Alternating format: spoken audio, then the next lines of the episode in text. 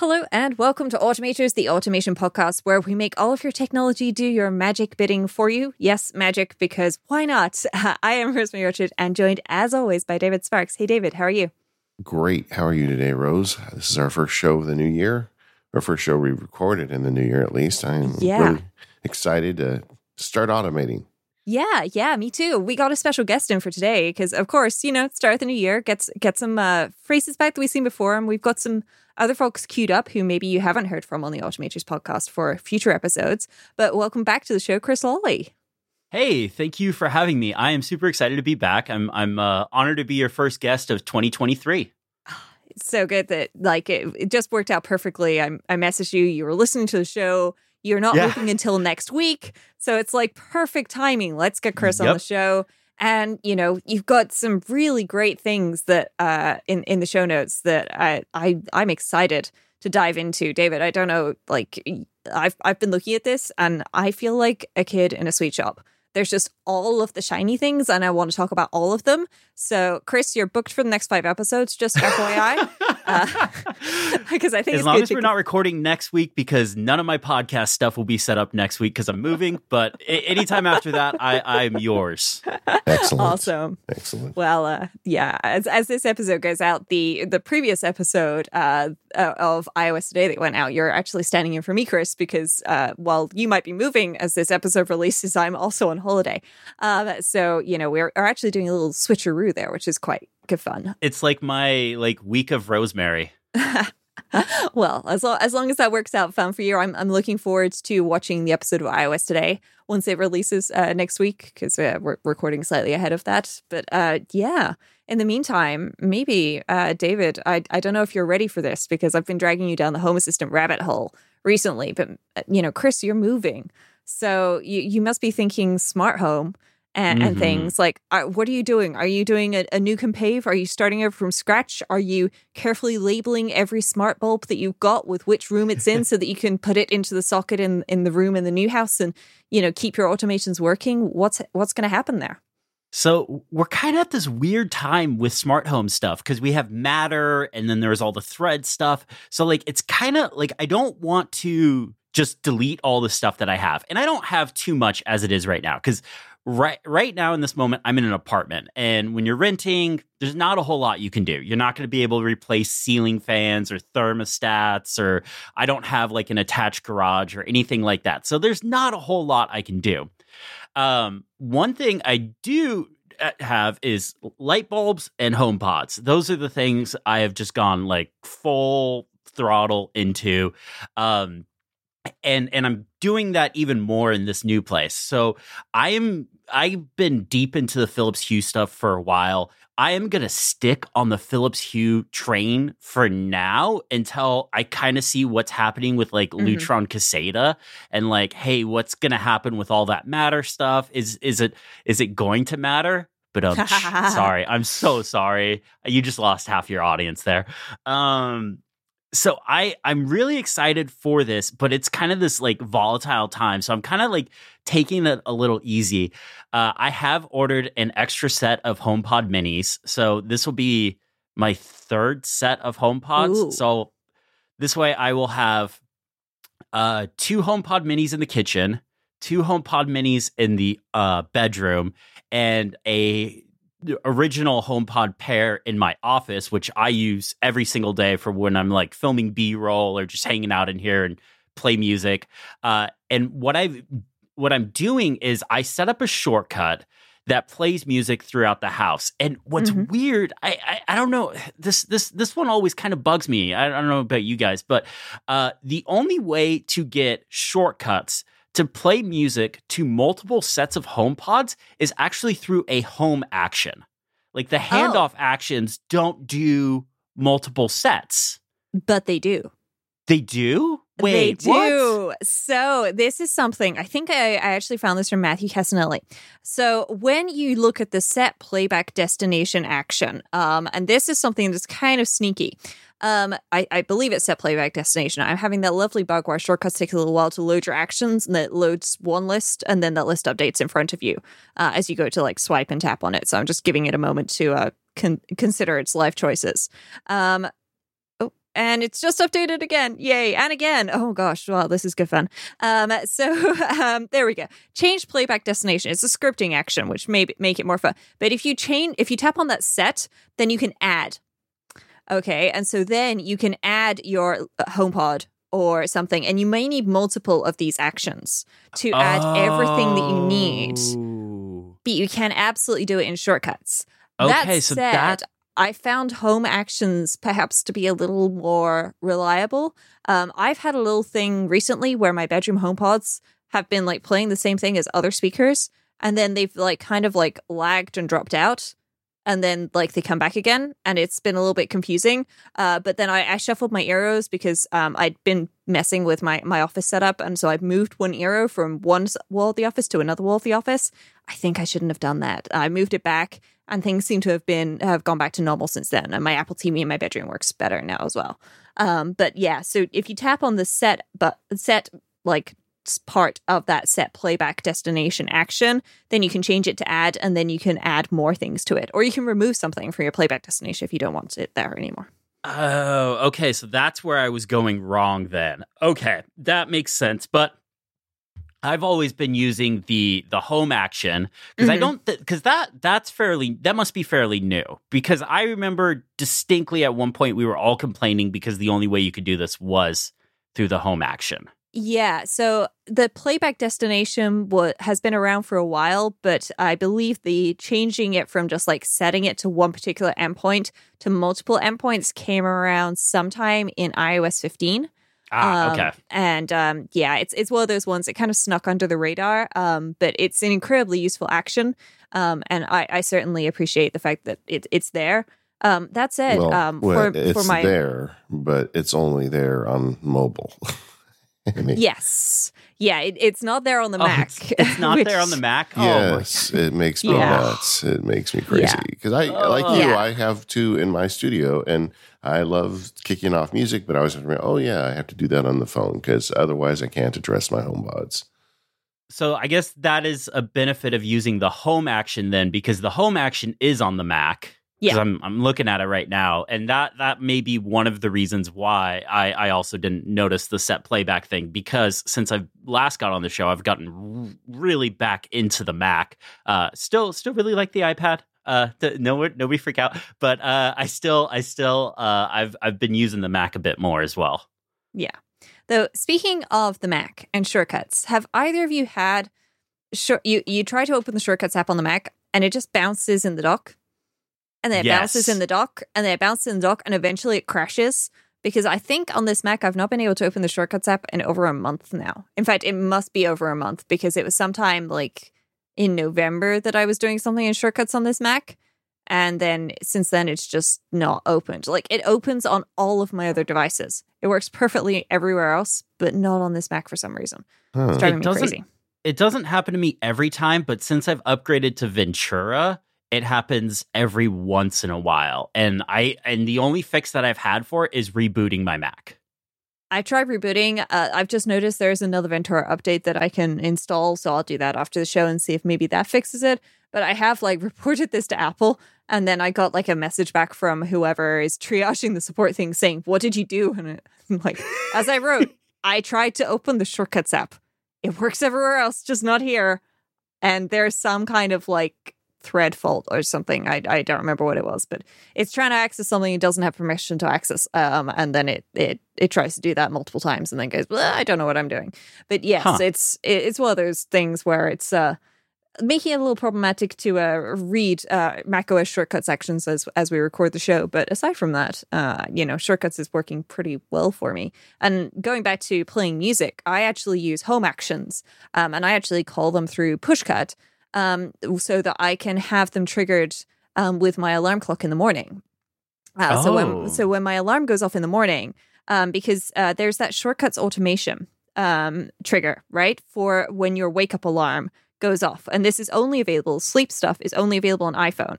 So if your sleep focus is enabled on your iPad, you can't use that as an automation trigger, or turning it off can't be used as an automation trigger. You can use your wake-up alarm or waking up specifically as a trigger on your iPhone. And so what I do on my iPhone is I actually have that ping Home Assistant and go, hey, Rose is awake. And then that does a number of things, including depending on like how early it is. If I have to get up at 5 o'clock in the morning for some reason, I'm not going to play music, even quietly, just in case it disturbs my neighbors. But it will check and then play music appropriately using the home action and push cut. I should probably simplify that and just do that on my phone. But as it is, it works right now. So I guess I'll leave it alone until I have the urge to tinker with something else. But the home actions do work very well for things like that, because you can tie that into a part of another automation. So, you know, you can have it turn on lights and do this and that as part of one or more scenes, and then activate those through shortcuts. So I do something very similar to that, because I am somebody that will, I have a hard time getting out of bed in the morning. Like, I'll just lay in bed if no lights come on. So yeah. I have a automation tied to when my alarm goes off. It turns on my bedroom light to 10% and then waits 60 seconds. And because of shortcut bugs, sometimes it's, 60 seconds. Sometimes it's longer than 60 seconds. It will then turn those bedroom lights on to 100%, which will wake me right up. So it kind of forces me to get out of bed. It's kind of like almost like a cattle prod to kind of just get me going and hey, you got to get to work. Oh, yeah. This is when I hit the snooze button on my alarm. If it's my wake up alarm, then it runs a shortcuts action using a great app called Signals for HomeKit. And what that does is Signals can flash lights to specific colors and brightnesses and then restore them to how they were or set them to something else. What this does is when I hit snooze, it actually increases the volume on my HomePods. Not by a lot, to be clear, because again, I have neighbors and I want them to not want to evict me or murder me. That seems like a good idea. But it increases the volume on my HomePod slightly and then flashes my bedroom lights in a blue color or a white color, depending on, just a sort of semi-random pick, so that I can, actually flash lights at myself really, really brightly. And then it sets them to a cool white, and 100% to try and get me to wake up. So yeah, my snooze alarm is something that I'm training myself out of hitting, which is probably for the best, because I'm tempted to hit snooze a lot, unfortunately. Chris, before we move on, I just want to talk about your HomePods a little bit. So you've got the big ones, a pair of the big ones, and you've got multiple sets of the smaller ones. What's your impression of that? I mean, how are the smaller ones doing compared to the big ones? The smaller ones work. They're fine for podcast. I don't like them for music. They don't have that oomph the original ones have. I'm still bitter at Apple for canceling or getting rid of the original ones without, coming out with a replacement for them. My original ones are barely hanging on. They struggle. A lot of times they will get so they're in a stereo pair, so a lot of times one will just stop playing music.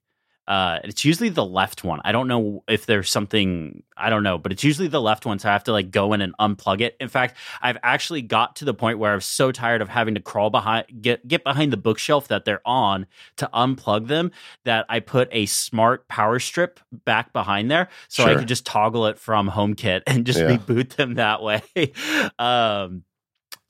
But I very much want Apple to do, big HomePods again.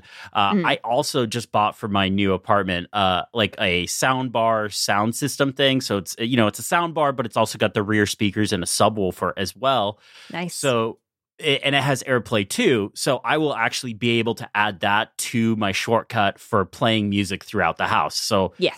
Not only will it play to the HomePods, but it'll also play in the living room where that will be set up as well. So I'm very much looking forward to that configuration, but I would very much appreciate if Apple made something with a little more oomph than the HomePod minis, because they just don't have that that sound the original ones have. I'm not an audio person. I don't know what the terms are. Oh yeah, it's to me. I agree. It's so obvious how much better they are. And like you, I have some that are doing fine, but from what I hear, one day they're just going to quit on me, which is kind of sad too, because they were quite expensive. But but they're great.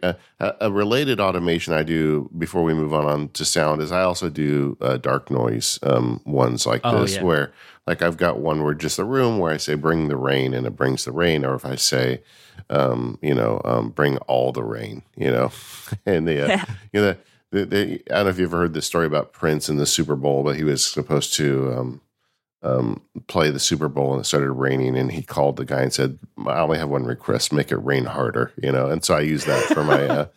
I have that for so if I want it, like if I'm home alone, I'll have every HomePod in the house playing it. If it's just me here with family, then I'll shut the door and just have the studios play it. But yeah, I agree. The whole triggering for sound is a great automation tool, but it's a little too fiddly. Apple needs to fix some things. Mm-hmm. Well, yeah. I have two things that I'm going to suggest. First of all, Chris, if you haven't tried like decoupling your HomePods as a stereo pair, and then rebooting them and then recoupling them, try that, because I had the same issue with my office HomePods. So I unpaired them, which was great because it also gave me the opportunity to rename them. So I now have office HomePod window and office HomePod door instead of right and left, where right and left are really subjective depending on where you are in the room. So I've actually stopped naming things left and right. The exception I've made for this is my wardrobes, because I could go and stand inside my wardrobe, but it would be pretty cramped to get in there. It's not a walk-in wardrobe. Every wardrobe in the UK led to Narnia. Isn't there a door? Oh, it still leads to Narnia. It leads to Narnia. It's just a case of like getting in there. Like I have clothes, David. I have dresses. Like there's a lion and a witch in there as well, right? Well, definitely. Yeah, okay. Let's not talk about all the mythical creatures as well, because they're fabulous. So in general, I've stopped naming things like left and right, and so I've renamed them. And when I unpaired my HomePod pair, like you can identify them while they're in the pair, but it just gave me an opportunity to like rename them more appropriately and sort that, and then pair them back together. And since then, fingers crossed, touch wood, they seem to be working fine. So that's certainly worth looking at, especially as you're moving. It's an ideal time to sort of break them and then put them back together from a digital perspective, not a physical perspective. But my other recommendation that I think is worth looking at if people are looking for smart speakers with AirPlay support, and maybe you already have HomePod minis and you want to keep Siri as your voice assistant, but you're not in love with the sound, are the IKEA Symfonisk range. Because the IKEA Symfonisk range are Sonos speakers, but they're made by IKEA, so they're cheaper. So I have a Symfonisk picture frame, I absolutely love it. It's great. I do have a Sonos Roam as well, which I take into the bathroom with me so that I can, use it while I'm showering. I don't take it in the shower, but I put it next to the shower. It is... I think waterproof, splash resistant, something. I keep it out the way of the spray either way, and try and not get water directly on it. But it's pretty great for that. But IKEA sell speakers starting from like $99 with AirPlay 2 built in, and so they have HomeKit support. And I think that's certainly worth looking at for folks. They have like stands that you can put them on. They even have like a wall mount for one of their speakers with like a wireless charger underneath it, so that you can like mount it on the wall by your bed, have a speaker and a charger for your phone, which is quite cool. And they do all sorts of artwork for the picture frame. I may have to pick up some new art for my picture frame. I like what I've got in there, but maybe I should think about changing it up every once in a while. But it's certainly worth looking at. I'm really pleased with my Symfonisk stuff. And it works. It works super well. Personally, I'm not a fan of how the lamps look. They are not my taste at all, but I know that some people love that look. And for the folks that don't love that, then there's the bookshelf speakers that you can look at, or the picture frame option. And it's Sonos speakers in an IKEA housing, so cheaper, which is certainly worth considering. Interesting. Yeah, I will have to look into that. I thought about going into the Sonos, the Sonos world when I was moving and stuff, but it's so pricey. Yes. It was to get the like same kind of speaker configuration that I ordered for my new place. It would have been about 4 times the cost. So I was just like, nope, I'm good. Like that's a little too much for me right now. But I could see me doing it in the future for sure. Yeah. No, I nearly before Christmas talked myself into buying a Sonos soundbar because I was getting annoyed. My Logitech Harmony Hub's been having a couple of issues turning on specifically my soundbar. And my soundbar was going to sleep at times, like when I paused the TV and wandered off for a bit, I would have the Apple screensaver kick in and so on. I'd come back and hit play and there'd be no sound. And I'd have to like scrabble around and toggle the soundbar to turn it back on. And so I was like, okay, this is it. I've got an excuse. I'm upgrading to a Sonos soundbar. And then I really stupidly Googled my Bose soundbar and found out that there was a standby option that I could turn on where it wouldn't actually turn off. So I saved myself a couple of hundred by doing that. So it's probably for the best I did that, you know, e-waste and everything as well as saving money. But yeah, I didn't enable myself into a Sonos soundbar because the one thing I would love is if it had AirPlay support. But I've got a HomePod in that room. It's a black HomePod I picked up on eBay, pretty much unused, and yeah, it works great. So yeah, I'm okay with AirPlay support in every room. I've got Siri listening everywhere, it feels like, so I think I'm okay. But especially as you've already got, you know, HomePod minis, Chris, that you could dot around for listening to voice interactions.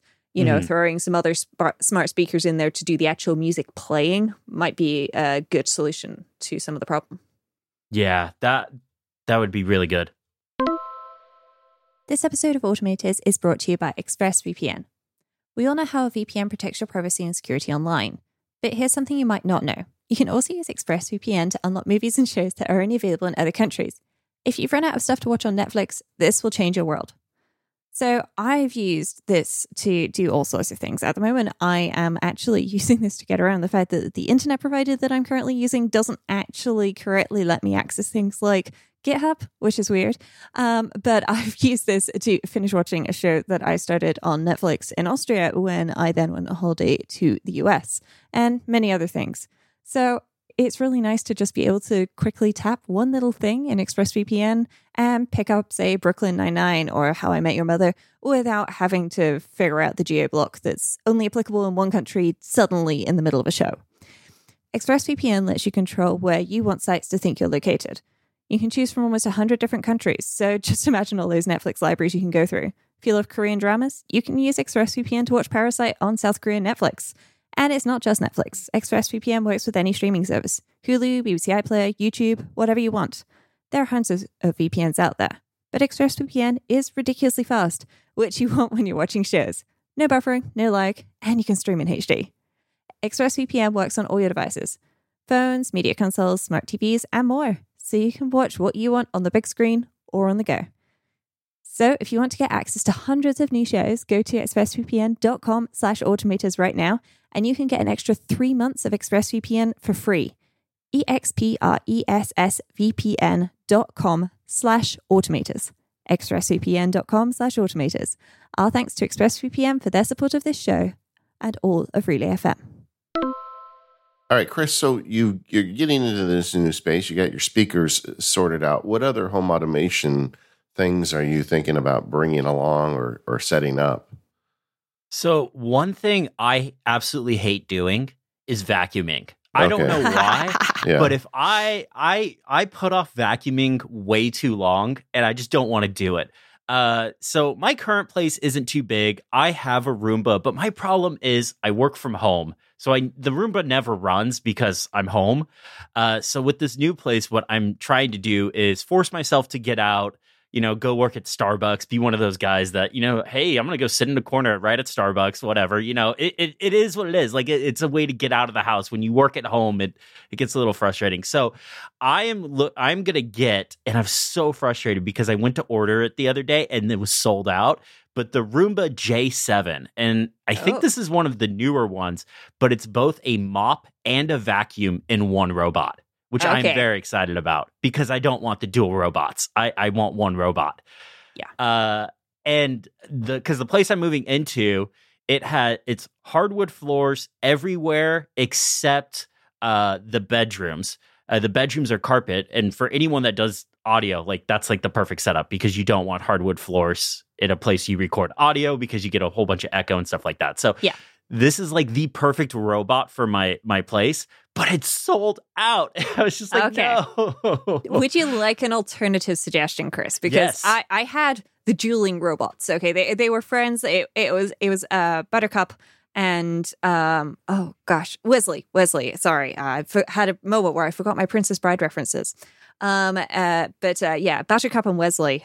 So the vacuum and the mop. And they were great. The mop was not particularly smart. It was like you fill it, you stick it on the ground, you press the go button, it goes. And that beeps at you when it's done. It was fine. I only have two, tiled floors in my place, my kitchen and my bathroom. But I got something a little different, which is I got the Omni, or the Ecovacs Deebot Omni X1 Turbo. That is a name. It is a heck of a name. The difference between the Omni ones versus a lot of the others is it will not go onto carpet when the mop is attached. Oh. And so a lot of these ones, they'll pick up their mop and then go onto the carpet. And 99 times out of 100, probably 199 times out of 200, or even higher than that, that works perfectly. The problem is when it doesn't work perfectly, and then it kind of like drags dirty mop heads and water all over your carpet. Mm. And because my place is mostly carpet, I was not okay with that possibility. So I went with the Omni option because what it has is it's got little magnetic mop heads on it. And so what you do is you just, say, okay, Eco, come here. And then Eco's listening. It's got a little voice assistant built into it. It's not great, but it works for, okay, Eco, come here. And so it pops out of its little garage and goes over to you. And then you just lift up the back and like put your fingers on the mop heads to like push them down. And then they push down onto the floor and you take them away and then say, okay, Eco, go home. And, that's it. And then it will, the next time it cleans, it will just vacuum, because obviously the mop heads aren't attached. It detects automatically whether or not the mop heads are attached. And when the mop heads are attached, even if you tell it, like, go clean the bedroom, in your case, Christopher, because that's the one that's got carpet, it'll get to the bedroom and be like, no, I can't do that. Sorry, mop's attached, and just trundle on home, which is quite cool. So that's certainly something to consider for folks like me who have pale green carpets in their house and don't want to risk dirty mop water and stuff getting everywhere. For me, I'm really enjoying the robot. It does the auto emptying of the bin. It washes its own mop heads and cleans them and dries them. It's got a little blow dryer in it for the mop heads. So cute. It's great. I love it. It also has shortcut support. So what I do is when I leave the house, so this is Buttercup 2.0. So when Buttercup 2.0 runs, I just update something in Home Assistant and say, hey, Buttercup ran. And so that I know that, Buttercup's clean today. But when I leave the house, Home Assistant knows I've left the house and it can check my calendar. So if I just run to the shop that's down the road, then it's probably not going to, it won't check because I've told it, if I just go to a supermarket, don't check. But if I go to say my ballet class, it'll go, hey, did we run today? Oh, no, we haven't run today. Okay, we're going to clean. And then it just goes off and it cleans automatically based on the fact that I've left home. And so it just does it. And it just calls my push-call automation. So it was like, hey, Buttercup 2, go clean. And Buttercup 2 goes and cleans. And that's it. Works perfectly. So something to consider. Something with shortcut support either way might be a really good way to work around making sure that, your robot vacuum runs when you're not home. That's something to consider. Fantastic. Yeah, I will definitely look at that because that's exactly what I want. I was always, I was kind of in the Roomba camp because they had that auto detect feature, but it's not HomeKit nor shortcut. I don't think Roombas have shortcut support. Mine doesn't, at least. I don't have a Roomba to check.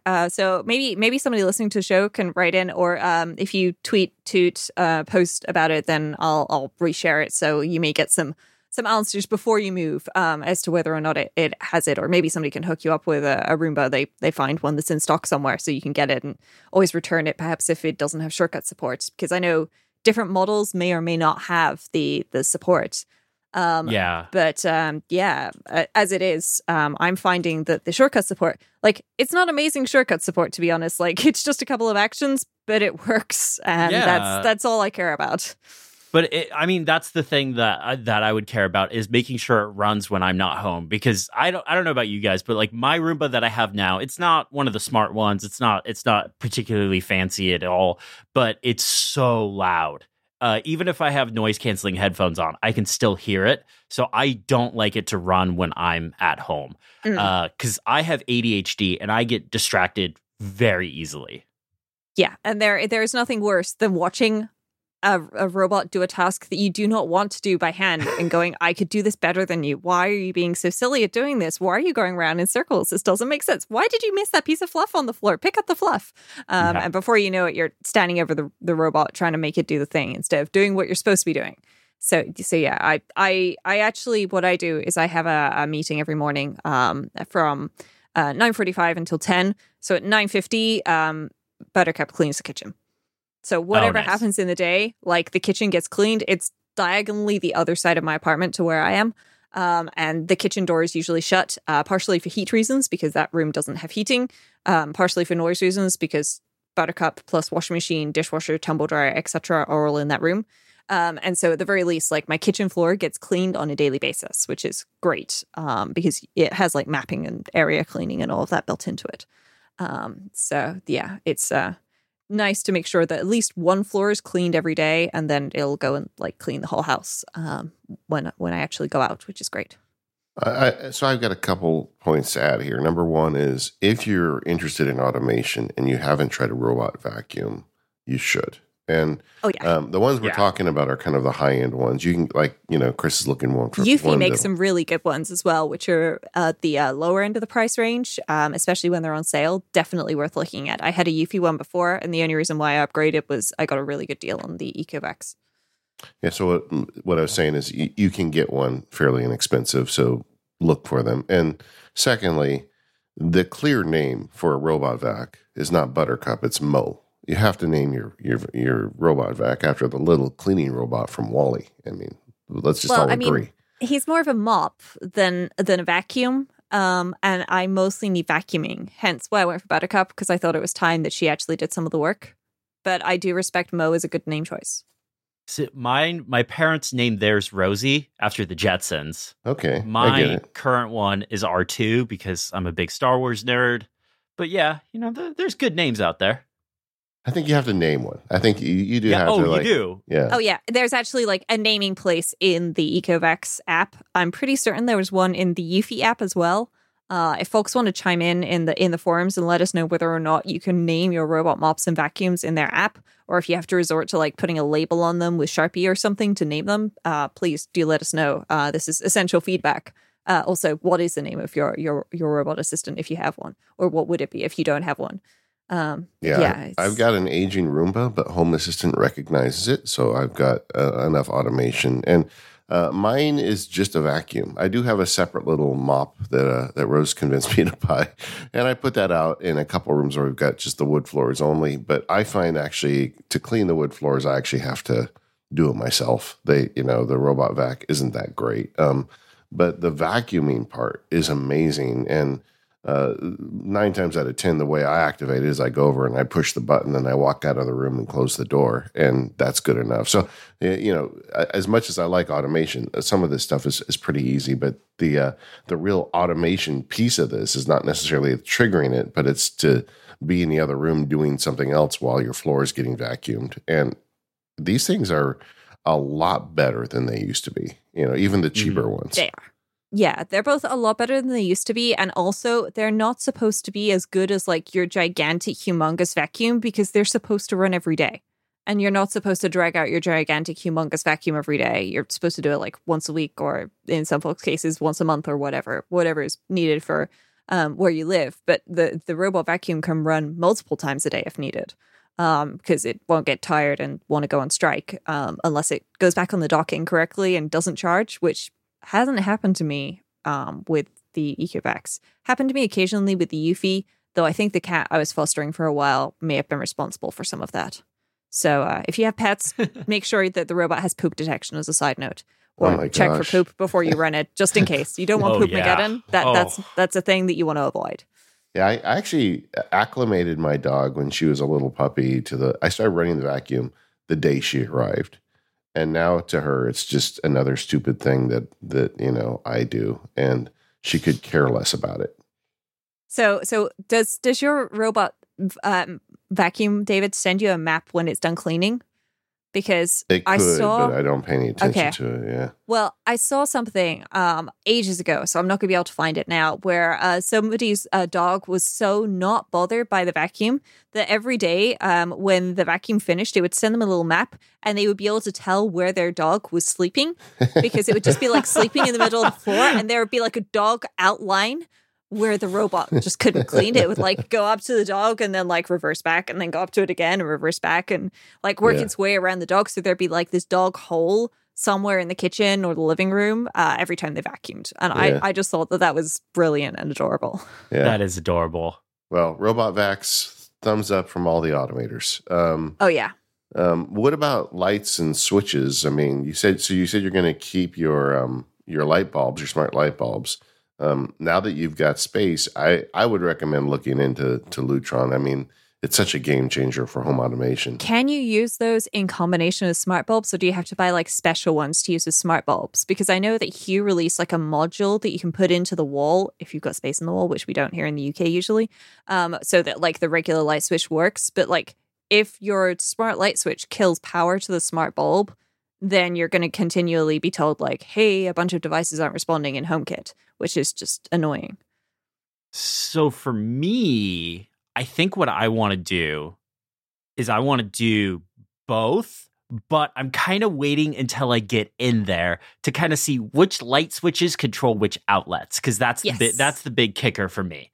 I think like if you, like you were saying, Rose, like if you turn off a light switch and the smart bulbs is connected to that, you're going to have a whole bunch of error issues.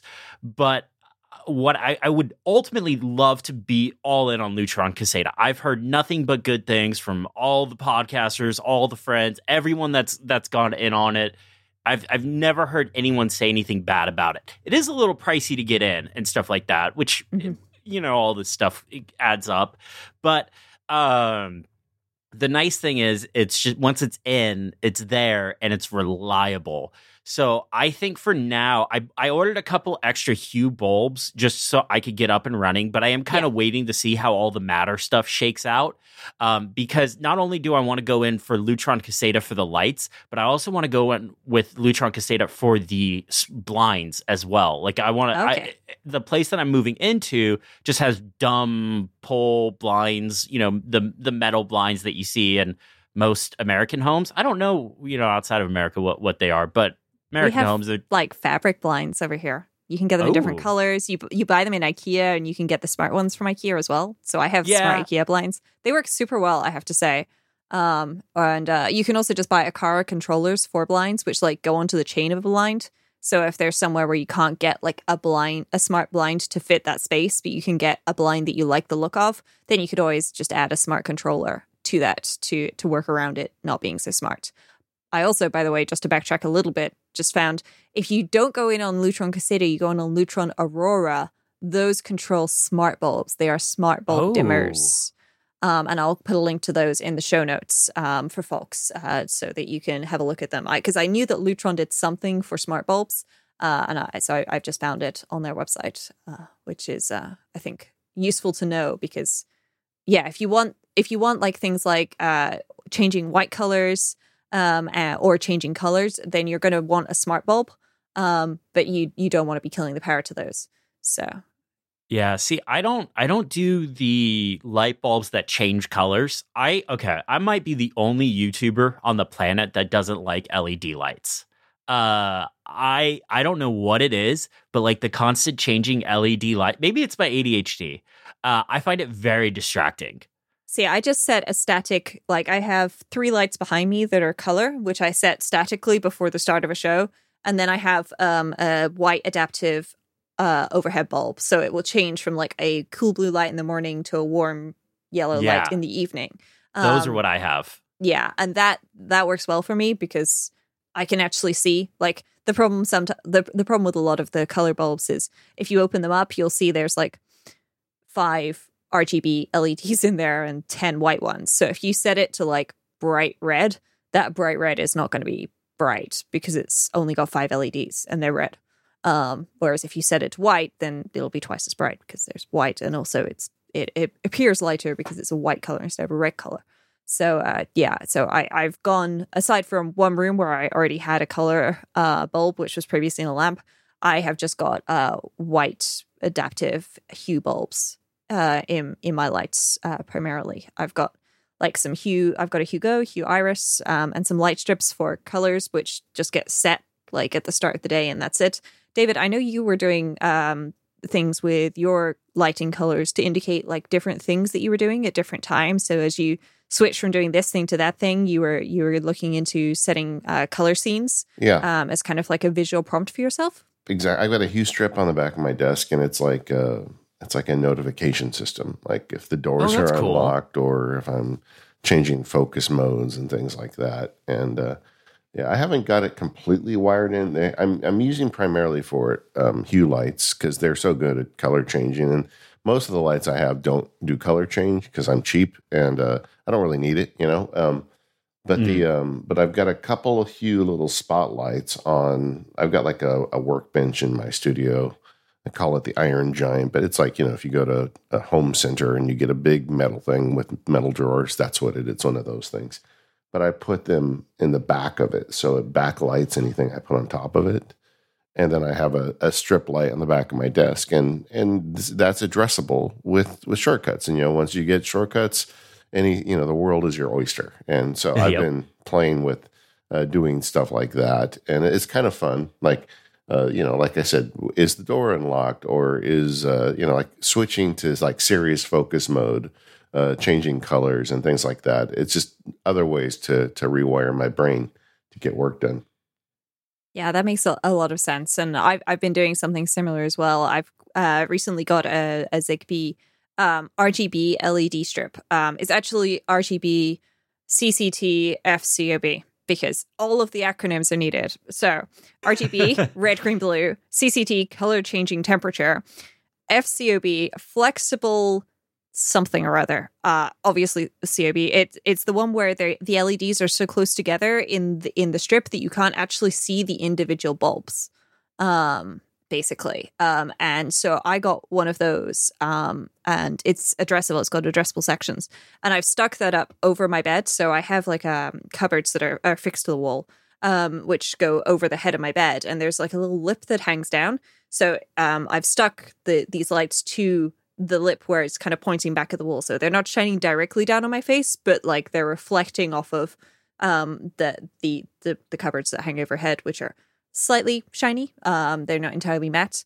And what that does now in the morning is, before my alarm goes off, this starts red and it transitions through orange, yellow, warm white, and then when my alarm goes off, then it starts going into cool white over the next 5 minutes or so, to help me wake up in the morning. And that has been working incredibly well. It's not like an actual sad light for seasonal affective disorder or anything like that. But you know what? Having a fake sunset above my head for like half an hour in the morning is definitely working for me. And it's helping me get up. So yeah, it's also pretty darn bright. So it might just be the brightness. I may find at some point that I've started sleeping with my head under the covers. If that happens, I'll have to report back. But as it is, I've got colors in that sort of thing. But other than that, I'm just using cool to warm white adaptive bulbs in other places, and I'm just using an adaptive lighting integration in Home Assistant to automatically adapt color and or brightness in some cases. Just so that, my hallway light will automatically adapt to be really dim at night. So if I get up to go to the bathroom in the middle of the night, the light doesn't turn on like cold white at 2:00 in the morning to 100% waking you up. It's on like a nice warm white that's quite dim. So you can see where you're going, but it doesn't really wake you up. All right, my last bit of HomeKit intervention for you here is, I think you should consider smart locks. I know it's not on your list, but they're... This is something I finally put the bullet on 2 or 3 years ago, and it's just so convenient. Like, I mean, we don't get much rain here, but yesterday we had a pretty good rainstorm, and I got home, and I've got all the stuff in the car, the groceries, whatnot. I got to get in the house, and just sit in the car and just unlock the door with your phone. Oh, yeah. And then be able to just, bolt in. It's just so convenient. So if you get one with HomeKit integration, and you turn on Siri suggestions in CarPlay, than when you're at home. If you look at the bottom corner closest to the driver's seat of CarPlay, you may see like a little icon that's like 8 squares. Or you may see one with a rectangle on the left vertically, and then 4 squares on the right. Either way, if you tap the 8 squares twice, or you just tap the rectangle and the 4 squares once, then that will take you like to the CarPlay home screen with like map directions and so on. And if you've got Siri suggestions enabled and you have a HomeKit garage there, and I know Chris, you're looking into garages, then you can unlock that. Now, what I've done, I don't have a garage. But I have a garage in HomeKit, or at least HomeKit thinks I do, because what I did in Home Assistant is just say, hey, can we pretend that my patio locks our garage, please? And send that over to HomeKit. And so now, when it's raining, I can just tap it on my CarPlay dashboard, get out of the car and bolt straight into the house without actually having to, you know, pause and get soggy and wet, which is perfect. So if you're actually getting garage, Chris, I know you're looking at the Meross Smart Garage Door Opener.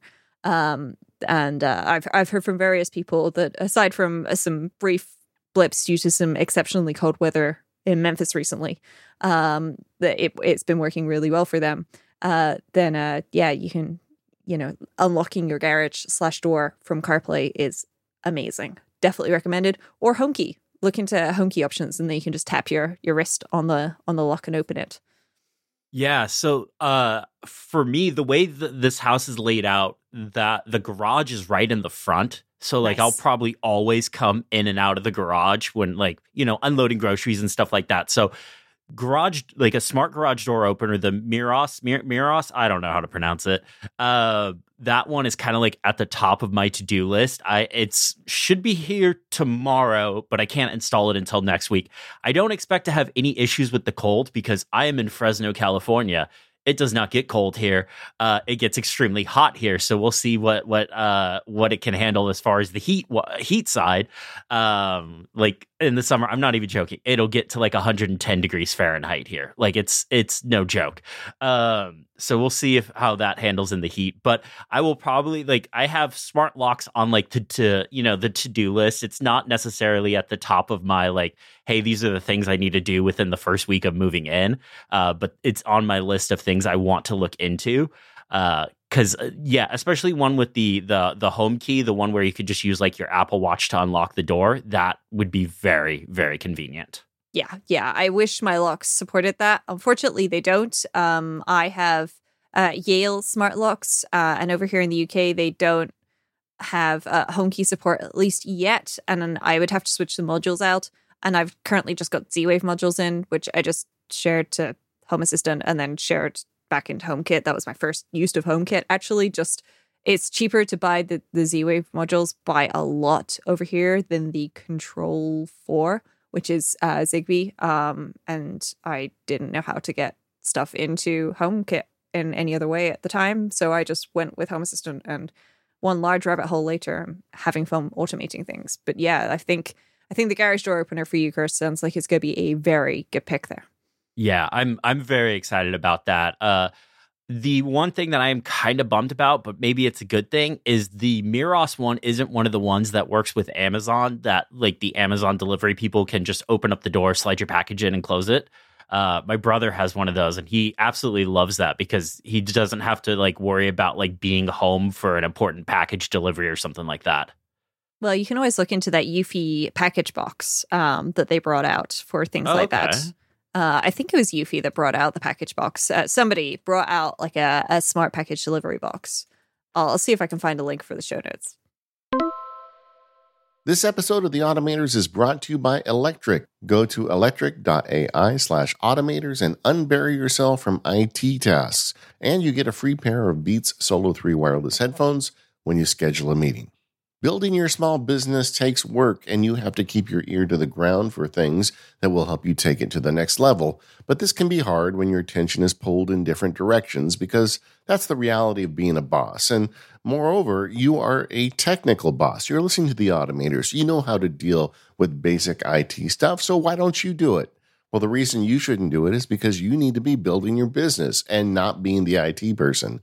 And that's where the team at Electric comes in. They know small businesses, maybe like yours, face these challenges, and that's why they've solved the problem for you by operating as your IT department. So instead of spending your time sorting through unused application licenses, setting up employee laptops, and answering never-ending IT questions from your team, you can build your empire. With Electric acting as your IT department, you can get back to what you're good at. Plus, you get a really cool IT platform to see and manage everything. There's a time to be a geek and there's a time to delegate. And when it comes to your business, delegation is how you survive. It's just so important. Look, if you want to bring your technology chops into your business, figure out the workflows, figure out how to make things go faster. Don't do IT. And for Automators listeners, Electric is offering a free pair of Beats Solo 3 headphones for taking a qualified meeting. Just go to electric.ai/automator. So think about that. You can be listening to some sweet tunes on those wireless headphones while Electric is dealing with your IT problems. That URL one more time, electric.ai/automators. Go there now and get your free pair of Beats Solo 3 headphones today for scheduling a qualifying meeting. And our thanks to Electric for their support of the Automators. So, Chris, one of the things that you mentioned is since you've last been on the show, you haven't abandoned the iPad. It's all right, folks. We're going to talk about that in Automators Max, how Chris is going to fix the iPad. You're using the Mac a lot more. What does that look like? How has that changed things for you? Not necessarily just automation-wise, but, what does that look like big picture?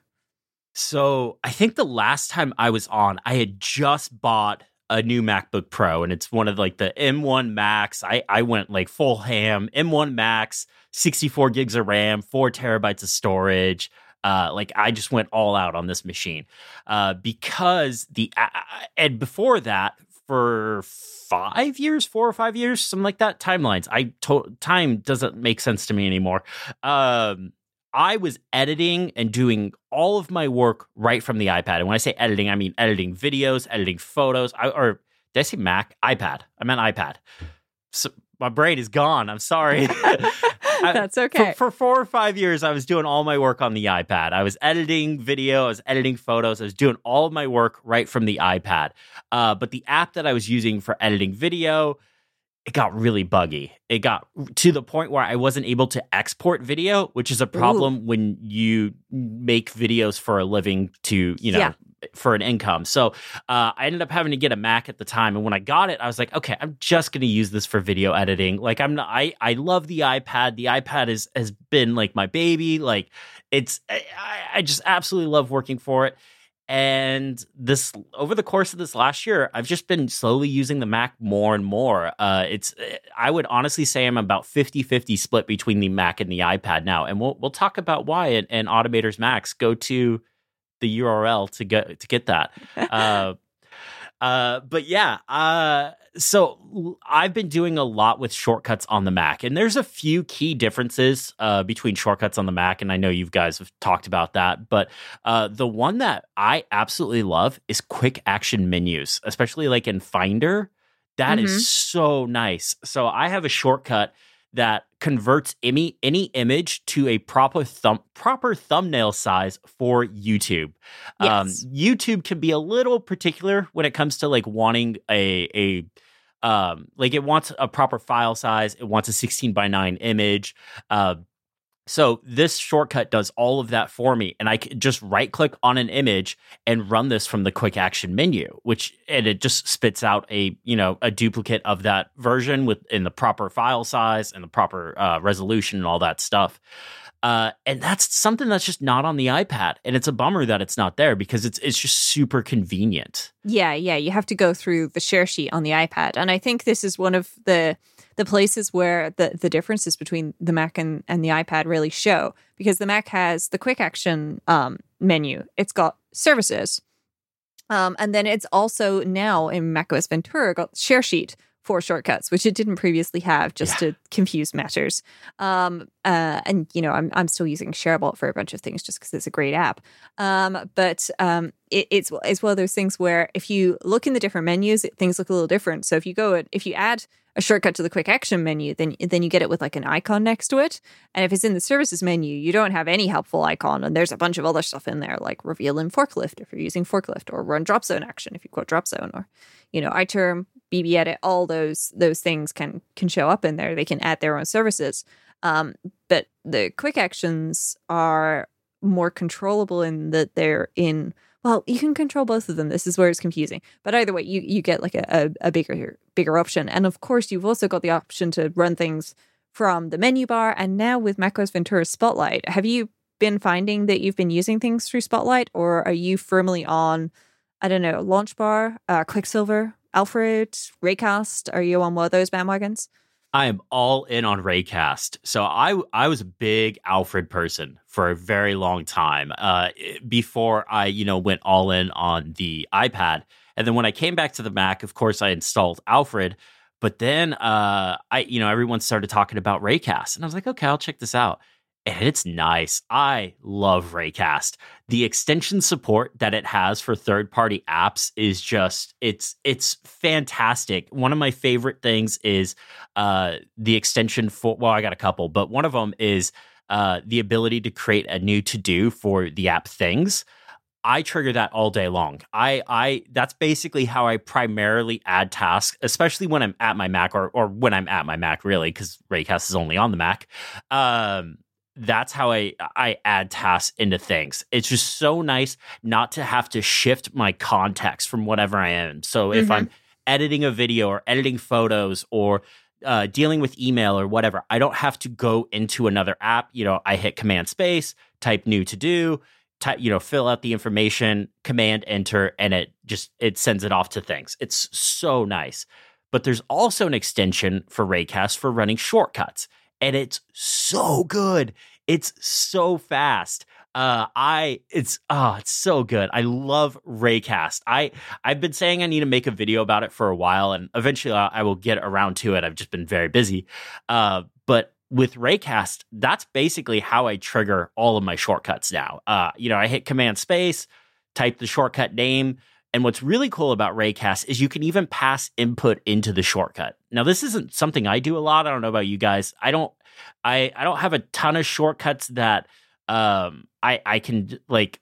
I have a couple, but most of them don't like pass input from like what I'm doing. Like they just run in the background, or they like give me a menu and I pick from that kind of thing and do tasks based on that. Mm-hmm.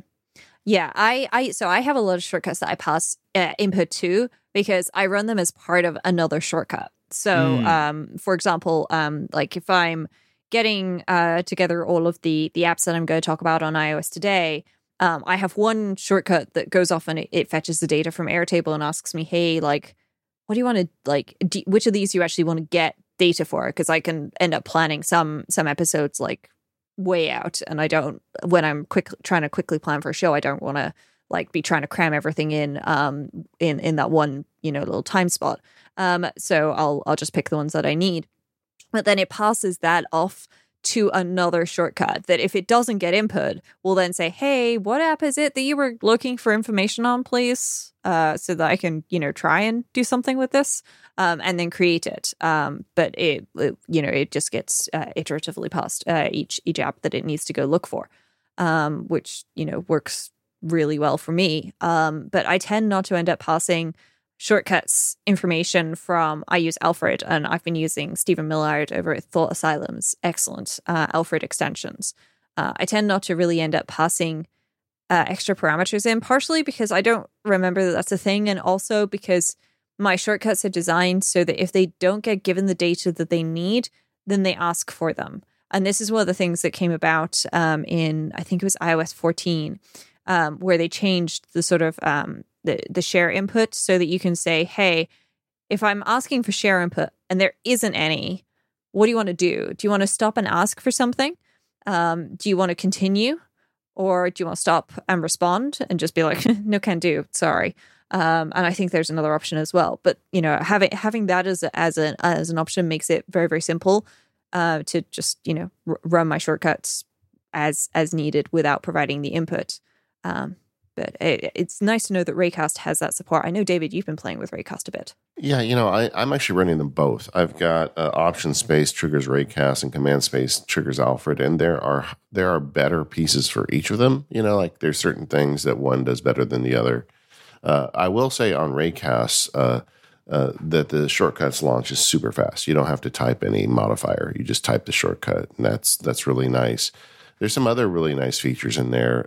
Like, I don't know if you use SF Symbols at all, but their SF Symbols implementation is really good. You can search the library and grab a symbol very quickly, which I think is something I use often. I was just looking for Chris. At one point, I had running on Raycast, but I don't see that I have it anymore. Oh, actually, the other thing for everybody is window management. Raycast is really good. I don't know if you've played with that, Chris, but like setting a window size with Raycast. Like there's a window setting called almost maximize, and it does a lot of really cool window sizing features that I think are fun. But the one I wanted to point out to Chris is there's one where you can turn your cursor into a lightsaber, and I know you're a big Star Wars fan. Yeah. And okay, that's awesome. It used to be there, and I'm looking. I had it running at one point, and now I don't see it. So was it like May the 4th that you did this on? I feel really dumb not seeing it because I thought I had it installed, but I'm always reinstalling and, because of what I do, and I managed to nuke it at some point, and I just don't see it. So I can't find it yet, guys. This may be me going down a wild rabbit hole, but if I can find it between now and the time the show launches, I'll put a link. But that was a cool feature, and it does the sound, when you set it off. And but I don't see it anywhere. I'm searching their extension library for Saber and Light and Star Wars. So maybe that went away. Have you tried Saber with the correct and the incorrect spelling, just to be sure? Oh, wait a second. Let me try one more thing. That's a pretty cool idea there. I could see the sound might get annoying after a while, especially if you're somebody that has to plug in your Mac for a presentation or something like that. That might not be the best, but that would be so fun to play with. You can using SoundSource. It's one of the things I love using SoundSource for, especially now it's got shortcut support so that you can properly integrate this on the Mac. Is you can actually say hey, I want to mute my sound effects. And so you can just drag that down, and you can send it to a different speaker, a non-existent speaker if you wanted to, thanks to something like loopback. That's one of the things I do as a side note before I present things or make a video is I've got a little shortcut that I run that preps my screen and so on, which I also use for screen sharing. And one of the things it does is it drags or it sets the sound effects output to 10%. And some speakers that are plugged in but are set to a reasonably quiet volume. I use them basically for this sort of thing, and it makes sure that the sound effects go to that. So I'll still be aware of somebody sent me a message or an email's come in or something if I need to be aware of things like that. And therefore those apps are left running, but it's not going to the output that will get redirected into whatever application I'm sharing with. Yeah, that's really cool. I've kind of done something similar, but with device management. I have a bunch of shortcuts set up so that when I'm doing a task, so especially if I'm filming a video, because I often film my devices. So I have a shortcut that will run and set the proper brightness and do not disturb. Because I try and keep my videos looking very coherent. That's probably the wrong word, but cohesive. Yeah. I don't want notifications, messages popping. Yeah. I don't, yeah, exactly. I don't want messages popping in or calendar appointments, notifications showing up and stuff. So having shortcuts for tasks that you do repeatedly that put your computers into those proper states is really nice. Yeah, especially combined with focus modes now so that you can have a focus mode. This is what I have for podcasting. I have a podcasting focus mode. I use the same one for audio and video, but it will just kill pretty much all notifications, and it changes my lock screens as well so that I just have the things on the lock screens that I want to show. So I basically just have widgets for the developer app and the tips app there, which is the only reason why I have the tips app still installed, because it occasionally pops up something on screen and I'll see it and go, oh, I could talk about that on iOS Today. That's an interesting idea. It's nice to be able to customize that, and I'm really glad that we actually have the option to do that now. I feel like I need to look into Raycast. I've got my Alfred set up. It works perfectly for me. I've slightly modified Stephen Millard's script so that I actually don't have to use a prefix for shortcuts. I can just have my shortcuts appear, which works brilliantly for me. That was the biggest reason why I went to Raycast, was because I didn't want to keep typing SC and then the shortcut name. Oh, yeah. And I didn't even think about, like, I was like, oh, it's just now dawning on me. This is the Mac. You could obviously modify things. I've been in the iPad world for so long that, like, if something doesn't do something exactly right, like, you can't, there's not a whole lot of modifying. So but honestly, I just love Raycast. It's so fast. It's so unbelievably fast that I don't see me going back to Alfred. Fair enough. I love Alfred, and they've been adding some really cool features recently, which works super well for me. But one of the things I actually want to do next is actually modify the shortcuts that appear so that if I don't type like SC at the start, then I will only get shortcuts that are in folders. Oh. Because if the shortcuts are not in a folder, they're not organized, and there's a fairly good chance I'm going to have like untitled shortcut 274 or something showing up, which is not what I need when I type word shortcuts. I'll probably want like take control of shortcuts appearing or something. I want to go through and just see if I can modify it so that I'll have every shortcut when I type SC and then just shortcuts in folders when I just search generically. I'm pretty certain I'm going to be able to do that because writing Alfred workflows has actually been incredibly easy. And I have to say, one of the things that I've done recently is actually I've been using the, it is a workflow. I'm just trying to remember the name of it. Text expansion, where it can like watch what you're typing and then like pop up a thing on screen to do like a fill-in autocomplete. And I know I could do this with TextExpander, but I'm not running TextExpander on my work machine. I have basically this watches for like me typing a specific pattern, and it checks if I'm in like two specific applications. And if I'm in either of those applications, then it does the thing.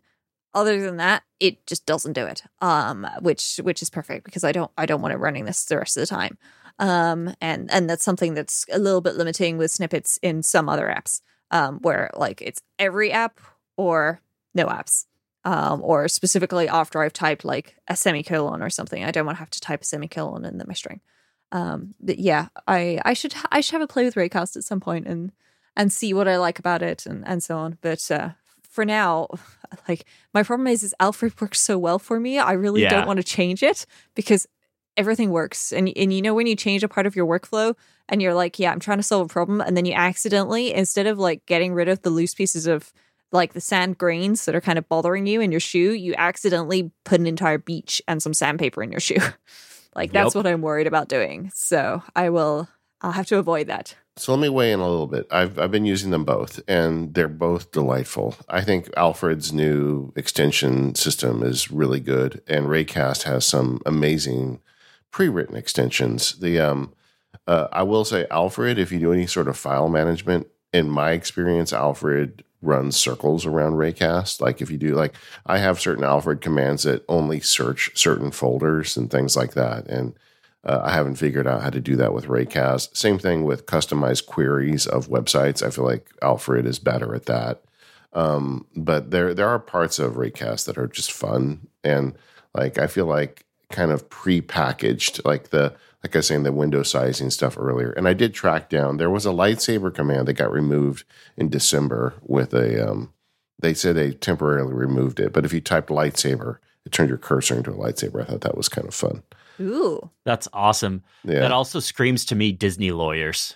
Who knows? Yeah, right? Disney have to defend their IP pretty vigorously. Blame American laws for that. If you don't defend your IP, then you don't get to keep it.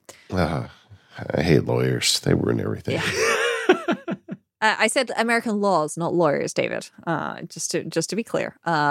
It's one of those things. I'm gonna have to look at it. I'm downloading it right now. Just because I've been hearing about this from Federico Fatici and from you, Chris, for so long that I'm gonna have to try it, if only to give you folks are using this a fair shot. But it's one of those things where everything just works in Alfred, and it's not that it won't work in Raycast. It's that I'm going to have to get started by like moving everything over into Raycast. And you have that muscle memory already too. Yeah. So even if I like swap it so that, Alt space opens Alfred and Command space opens Raycast. Like, I use the searches in Alfred so much. Like, I'll type IMDb space, name of film or series or something, or HA space, and then the name of the thing that I'm searching for in Home Assistant, which actually runs a DuckDuckGo search with the site filter for the Home Assistant website. And like the fact that you can do things like that so easily has just become part of my muscle memory. So I'm going to have to be... And you're not going to get all that. Yeah, I'm going to have to be careful about how I update things. But equally, you know, I can use two tools.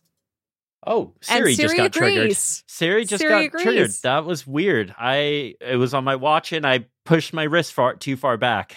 Sorry about that. But Siri said, that's what I figured. So obviously Siri has spoken. I'm going to have to try this out. Yeah, no, David's completely right. Like, the file stuff is much better on Alfred, but like the extensions, I think the extensions are better on Raycast, but there's definitely trade-offs.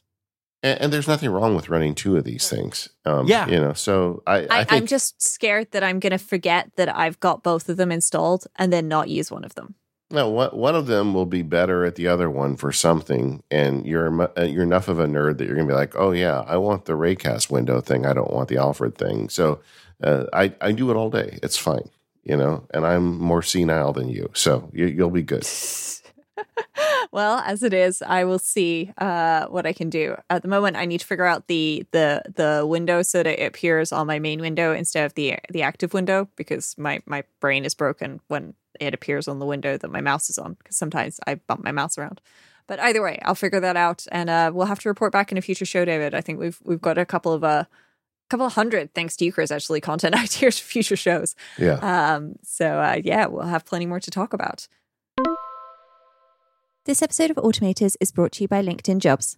As a small business owner or hiring manager, you know that success in 2023 all depends on the team members you surround yourself with. That's why you have to check out LinkedIn Jobs. With LinkedIn Jobs, you can hire qualified candidates more efficiently by matching open roles with people who have the skills, values, and experiences to help you achieve your goals.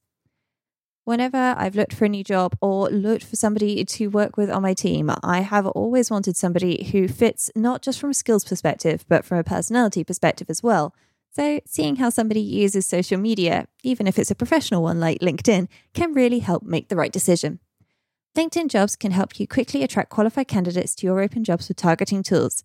They go beyond resume data by using insights from your job post, company, and their 875 million member profiles to put your post in front of the most qualified candidates. Identify the most qualified candidates on LinkedIn Jobs and connect with them fast and for free. LinkedIn Jobs makes it easy to screen and rate applicants based on your job qualifications, all on one platform. Achieving your goals in 2023 is important. And, you know, you probably will do it, but with the right team member, it can be done fast and in a fun way. It's why small businesses rate LinkedIn Jobs #1 in delivering quality hires versus leading competitors. LinkedIn Jobs helps you find the qualified candidates you want to talk to faster. Post your job for free at linkedin.com/automators. That's linkedin.com/automators to post your job for free. Terms and conditions apply. Our thanks to LinkedIn Jobs for their support of this show and all of Relay FM. Chris, okay, so I watch your videos, and something you do is you keep making reference to the keyboards. In fact, you got a shelf behind you that looks like a war zone of mechanical keyboards, like something happened. And clearly you have a problem, but I want you to share some wisdom with us. People out there like mechanical keyboards. How did you get into this? What are you using these days? And what's making you excited about keyboards? And what's the automation angle of this? Because I know there is one. Yeah, so I got into this because a YouTuber friend of mine, his channel, his name's Gary the Everyday Dad, he posted a picture of a keyboard with a keycap set, and it's like this blue gradient keycap. I can get you guys a link for the show notes, but it's this blue gradient keycap set, and it was just stunning. Like, it just looked amazing, and I absolutely loved it. So I asked him where he got it, bought it, ordered the thing, and I didn't realize, but it came completely disassembled. You fell into the keyboard's trap. They got me. And it wasn't my first mechanical keyboard, but my mechanical keyboard before that was a WASD one. It came completely put together. I didn't have to assemble anything. It just came with standard cherry blue switches, stuff like that. So this keyboard came completely disassembled. I think it took me like 4 or 5 hours because I had no idea what I was doing. I was like looking up videos and all sorts of different things, putting it together. And once I got it together, I was like, you know, that was a lot of fun. That was just a lot of fun doing it. I absolutely liked it. So I kept my eye out for other ones, and I kept seeing like keycap set. Like I have a keycap set that is like a classic Mac keycap set, like classic Mac. Okay. And it was just fun. So like I started putting all these together. If you're interested in getting into mechanical keyboards, I always tell people start with Keychron. Oh, yeah. That's what I got. Yeah. Yeah. They make great keyboards. They're, I will say they're not as pricey as most mechanical keyboard sets. And you can get them in different kind of levels of configuration. You can buy them completely put together with the switches and keycaps and not have to do any of that stuff. Or you can just get the base keyboard and provide your own switches and own keycaps and stuff like that. There's a ton of different levels to how far you want to get into this. And I've gone way into it. David's right. I do have a problem. I was counting the other day, including like macro pads and small keyboards and things. I have about 15, which is a problem. Yeah. I mean, you say it's a problem. I feel like I should take a moment to mention the Relay FM Discord, which is, if you're a member of Automators Max, you've got access to the Relay FM Discord. If you're a member of any of the Relay shows or the All the Great Shows member, then you get access to that. There is a keyboards channel. And I would just like to take a bonus moment to thank Ian of Earth for enabling me into my lovely Keychron K4. And he and some of the folks in the keyboards channel know how that happened. Basically, they were trying to make sure that Steven knew about something and accidentally pinged all of the mods. And they made me buy a keyboard. That's my story, and I'm sticking to it. But I got a Keychron K4, and I have to say, so I swapped the keycaps on it, swapped the switches. And so I've got Bowie U4s and Sakura something or other keycaps. So I've got like a lilac fading to a lovely peachy color through some pinks. And it's gorgeous. I love it. And this is like the easy end of it. But I've not got into any macro pads or anything like that. I bought a macro pad actually the other day, Chris. I didn't realize that you had macro pads when I did this. So like, how are you using the macro pads? Are you just like having them programmed as F keys and using them with like Keyboard Maestro or something? Or, I mean, what's going on there? So some of the buttons are just F keys, and, you know, I'll go into Keyboard Maestro and set different actions to them. But where this gets really interesting with custom mechanical keyboards, a lot of them, and basically anytime you go to order a custom mechanical keyboard, you can see what software is supported for this. And I like one called Via. There's one other one, but it's extremely complex. Like, it is way too complex for its own good. So I try and buy keyboards that are supported by what's called Via. And it's a web app. And the unfortunate thing is you have to use it through a Chromium browser. It does not work through Safari or Firefox. It has to be a Chromium browser. So I use Brave because I refuse to install Chrome on my Mac. But plug your keyboard in. It'll get recognized for it. And there's a few things you can do with this. So you can reassign keys, and Via has support for media keys. So play, pause, backwards, volume keys, all that kind of stuff. So I have a macro pad off to, it's the BN009. This is one of those macro pads that it goes out of stock really quickly. So like, if you see it and you want it, jump on it. And it's completely customizable. It's 9 buttons. You can change out the switches. You can change out the keycaps. And I ordered some keycaps from WASD that were media keys. So I have, backwards, play, pause, forward, and volume up and volume down. And then I also have 4 blank keys. And so you program these keys in Via, and once you have what you want, you can basically you rebuild the firmware to the keyboard. So you're wiping out what is ever in the keyboard and you're rebuilding it. And this doesn't have to just be the macro pads. So my favorite keyboard right now is the Mode 80. Mike Hurley is the one. He's responsible for making me buy this. But I programmed a couple of the function row keys to be media control keys. So I have play, pause, volume up, volume down, and skip and back on F11, F12, F13, F14, and F15 is what they technically would be. So those have been replaced. But you can take it a step further as well in Via.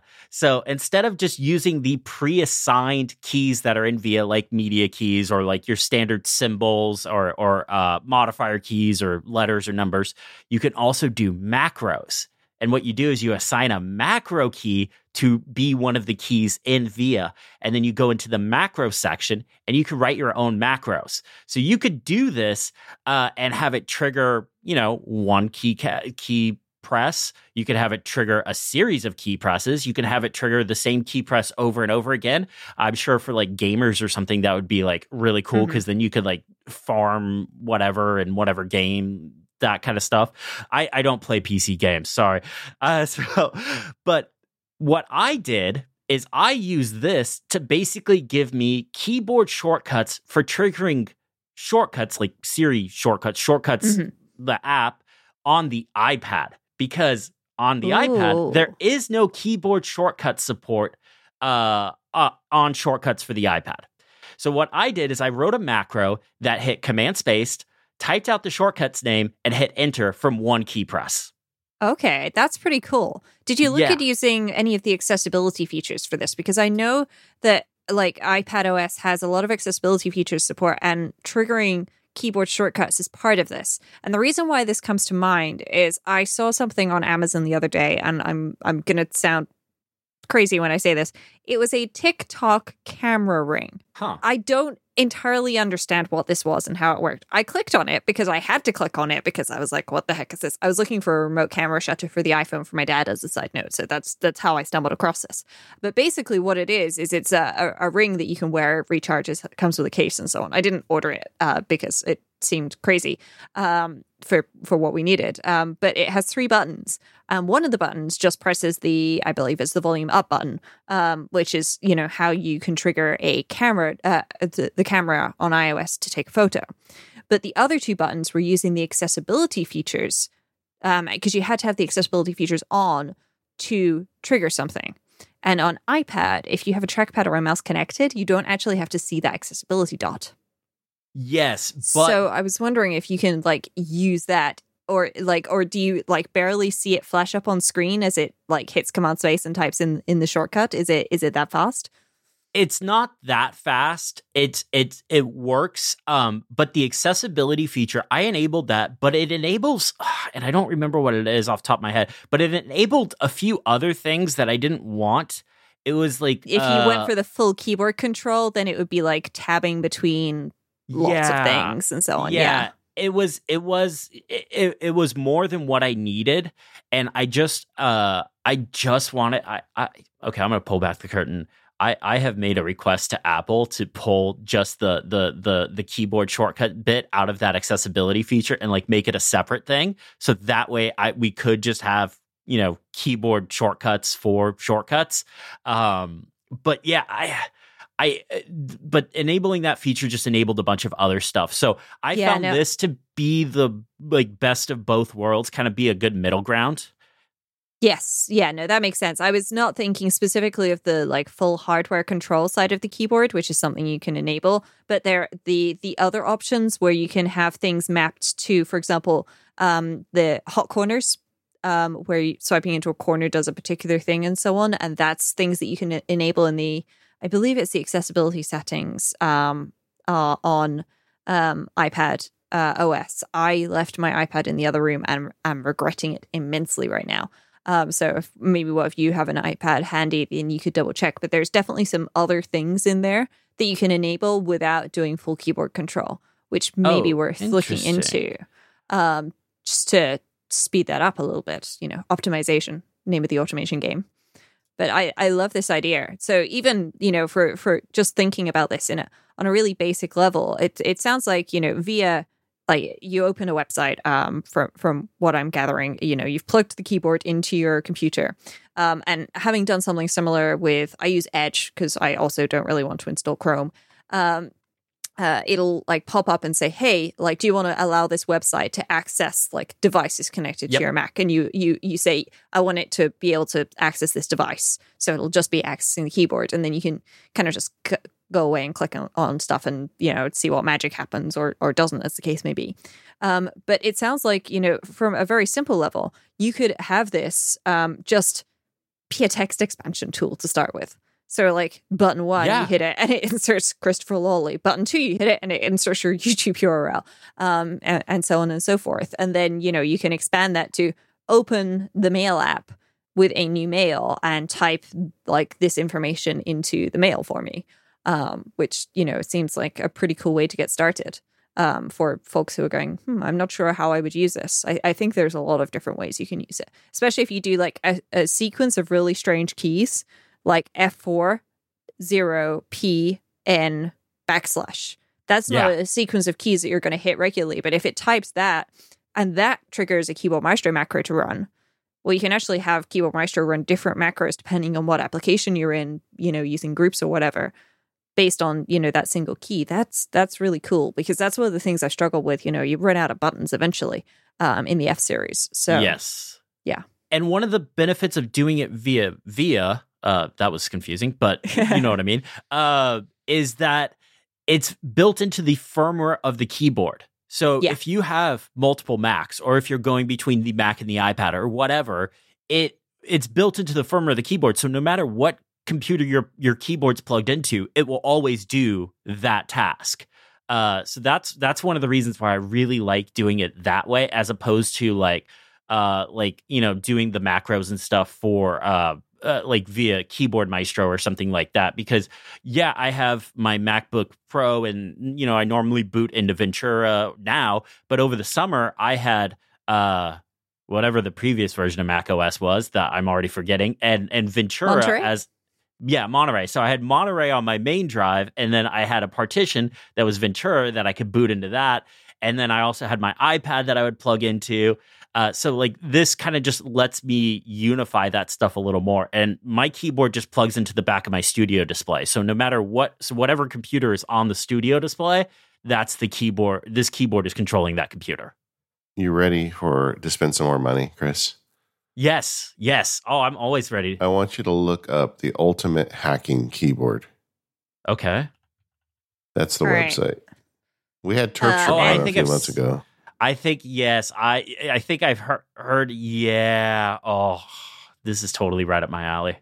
Okay, I've got another thing, which may be up both of your alleys, and I've just put a link to it in the show notes. This is a translucent keycap set so that you can have all of the RGBs underneath your keys, and you can actually see them all.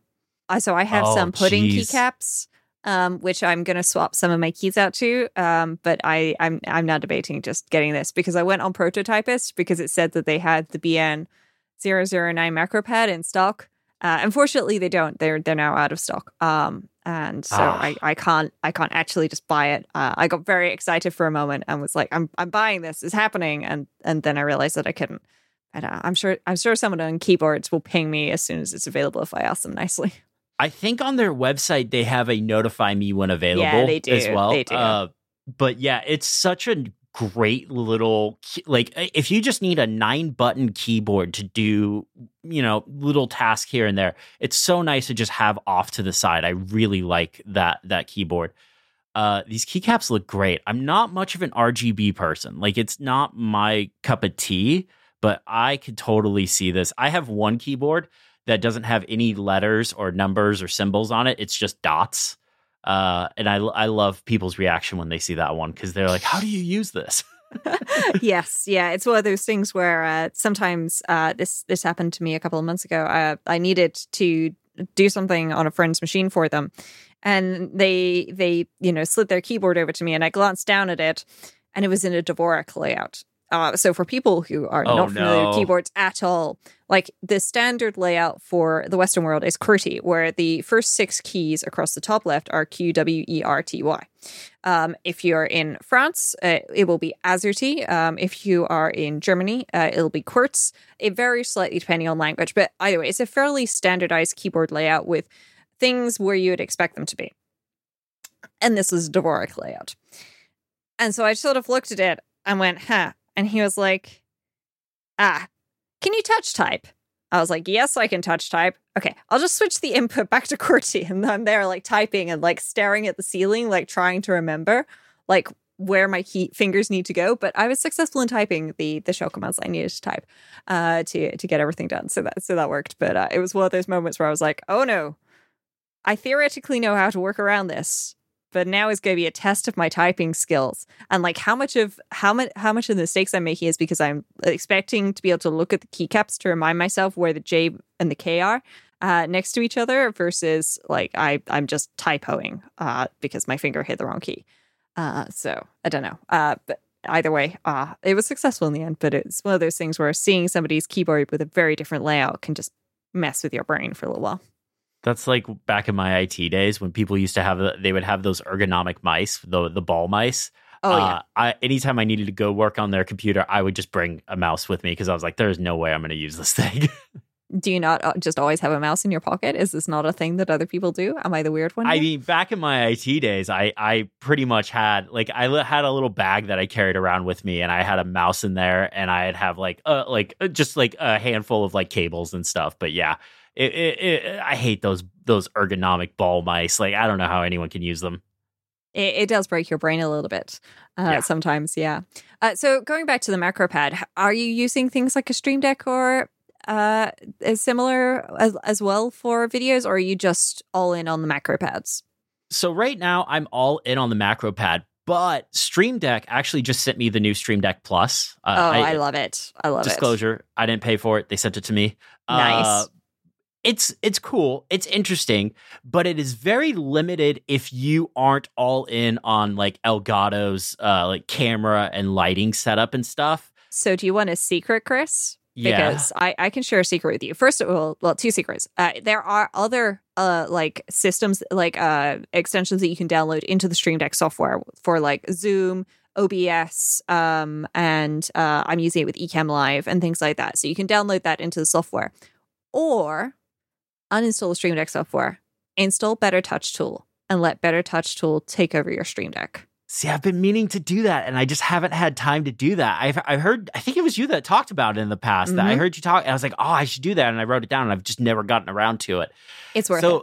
The OBS stuff, the Zoom stuff, I don't do a whole lot of those kinds of things. Like, I don't do a lot of live streaming or anything like that. So for me, the Stream Deck Plus, the thing that I only used the knobs for was volume control. And it was nice to have there that you could do that. But like the regular Stream Deck, the 15, 16 button one, whatever the normal one is just it's so. It's perfect for like if you want like a programmable macro pad, but I really like the keyboard macro pads because one, I like those switches. I like that clicky sound. I like being able to customize the keycaps. And then with Via, I can program all the stuff that, you know, I would do on the Stream Deck into like the function buttons and stuff on my normal Mode 80 keyboard. Mm-hmm. Yeah, that makes a lot of sense. I personally really like the Stream Deck for the fact that the pictures behind the button can change. Yeah, that's cool. So I actually have a visual representation of what it is that I'm about to press because I will have multiple folders and they will change depending on what I'm doing. So when I'm recording Automators, I get one deck up. When I'm recording iOS Today, I get a different deck up and they give me different buttons. And remembering what those are and just being able to quickly glance at what I'm about to press and see, oh, that's not showing me the Automators deck. I need to hit the Automators button and then hit that button is really useful. Otherwise, I might accidentally be tweeting that I'm recording iOS Today Live frequently when I'm not, which could just be confusing for people. But yeah, it's one of those things where setting it up, it takes a little bit of work, but I feel like it's worth it. And I've really been trying to get more stuff onto the Stream Deck. And particularly with the Stream Deck Plus. The touch bar, I need to check if there's an update for Better Touch Tool because I've enabled the alpha. And I know that last time I checked, the touchscreen was not yet supported, and neither was like a double press on the knobs or the dials of the Stream Deck Plus. But I believe that may have changed. Certainly, it's marked in the app as like, we know this is a thing. It's just not here yet. So hold tight. So yeah, but definitely take a look at it. I personally feel like it is an excellent way to dive into the Stream Deck a little more than you may have done. And particularly when you've got things like shortcuts that you want to run, it's so easy to just run a shortcut from Better Touch Tool. Yeah. I for me, running shortcuts just it goes back to Raycast. It's just so easy to command space, and because usually my hands are already on the keyboard, so like just command space, type the shortcut name, enter, boom, runs. That's kind of where most of my shortcuts running works. Oh, it's there. Yeah. I just put. I'm running the alpha, so it may not be there in the release version for folks who are listening at home. But I have touchscreen support, so I'm going to be playing with that this week and just giving that a go. And for folks listening, Rose and I have a future show on the updates to the Stream Deck, so stay tuned. We're both doing a bunch of experimentation right now. Yeah. I'm excited for that one. Yeah, it's going to be good fun, and it's one of those things where like being able to really dive into Better Touch Tool and it as an alternative control system is great. For folks who use Windows, the Stream Deck software is much more powerful on Windows than it is on Mac for various reasons, which are not entirely clear to me. I think it's just that the Stream Deck folks like Windows more and think that more Windows people will use it. I think it's a chicken and the egg problem. Like the Microsoft phone, there were no users because there were no apps, and there are no apps because there are no users. You'll have fewer people using the Stream Deck if there's not great software for it. But hey, Better Touch Tool is here to save the day. So we'll have to dive into that in a future episode now that that's fully here. I may actually have to take this Stream Deck Plus on holiday with me next week, David, now. Can I take the stand off? There's screws. Maybe I can take the stand off to make that a little lighter and fit in the car more easily. Well, either way, Chris, it sounds like you've really gone down the rabbit hole. I would love to hear if you ever decide to get one of these ultimate hacking keyboards. I feel like someone like you might really have fun with it. I have had one in a cart for like 8 months, and I've just never pulled the trigger on it. I just can't. It's expensive, and I'm just not sure if I really want to go that far down the keyboard rabbit hole. But I feel like you have reached that level that this may be in your future. Yeah, it definitely looks very interesting. I am setting it aside. Like we talked about, I'm moving. So there's a lot of expenses already. So buying keyboards is on hold for right now. Yes. But I mean, if you have 15, you're definitely going to end up with 16. Let's just be honest. Yeah. Oh, yeah. No, I'm not saying I'm quitting. I'm not. Yeah. No, I know there will be more. It definitely looks very interesting. It is in my list of keyboard stuff I want to buy. So yeah, you have a problem when you have a notes document of, hey, here's a bunch of stuff I want to buy. Yes. Yeah, and then the darn thing is the Apple keyboard has the Touch ID button, and that is so addictive. Okay, so did you know that you can take the Apple keyboard apart, and if you have a friend with a 3D printer, just saying, then they can 3D print a little housing so that you can put the Touch ID from the Magic Keyboard with the Touch ID into that housing, so you can just have a Touch ID button on your desk, which for me is great because when I walk into a room, like I could use Touch ID to wake up my Mac and also authenticate like passwords and stuff on the Mac. If your Apple Watch is in sleep mode, you can't use it to like unlock things and similar on macOS. And so when I walk in, it's like being able to Touch ID, hit a couple of Stream Deck buttons to get things set up the way I want. Go grab some water, come back, and everything's set up with just the apps running that I want, and things moved around and so on. And it's lovely. And then I sit down and do my work, and then that's where Alfred comes into play a little. So Rose, have you actually done that? You've taken the Touch ID out of it? I have not done it yet. I'm currently in the process of printing a couple of these little housings for the Touch ID button for somebody in the Relay FM Discord. Which, by the way, Chris, just to confirm, your Hurley number is 15. Then. My what? Your Hurley number. So in the Relay FM Discord, there is a concept called the Hurley number, which is the number of keyboards you own. I believe it's the number of keyboards you own. There is a pin in the Discord channel for calculating your Hurley number. Oh, yeah. It would be 15. Yeah, sorry. Yeah. I need to be better about looking in on Discords. That's okay. Yes, it's 15. Excellent. All right, I will make sure to mention that to them when this episode comes out, because otherwise I'm sure they're going to be messaging and saying, hey, what's Christopher's Hurley number? Because this has to be calculated. But yes, it's one of those things. If you are interested in like mechanical keyboards and so on, do, and you're in the Relay FM Discord channel, like do pop into that Keyboards channel because they are super friendly and welcoming. If you tell them like, hey, I'm interested in like trying out smart keyboards, mechanical keyboards, and like, here's my budget. Tell them what your budget is, folks. Just as a side note, because these keyboards can get very pricey. Then they will like, you know, help you figure out what kind of keyboard you want and what you should try. I went with Keychron and I have to say I love it. I then loved it so much I bought a second Keychron. So, you know, that worked out pretty well for me. But there's certainly plenty of places out there where you can find out more about that.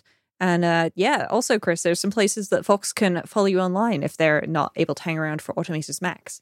Yeah. The easiest way to find me is you can go to the untitled.site.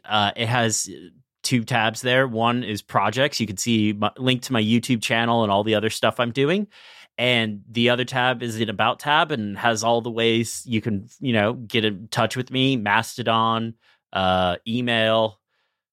I almost said Twitter, but not Twitter. Those are the ones I can think of off the top of my head. The untitled.site, you can find me all there, or you can find my work on YouTube. I'm just Christopher Lawley, Lawley. Perfect. I'll make sure that we've got links to all of that in the show notes. And in the meantime, you can find Automators over at relay.fm/automators with the entire archive and back catalog, including Christopher's last episode, at relayfm/automators/archive. Gets all on one page. Or you can join us in the forums, talk.automators.fm. David, you are also online. Do you tell folks where people can find you? You can find me over at maxsparky.com. And you can find me at rosemaryorchard.com. Thank you to our sponsors, ExpressVPN, Electric, and LinkedIn Jobs, and we'll see you next time.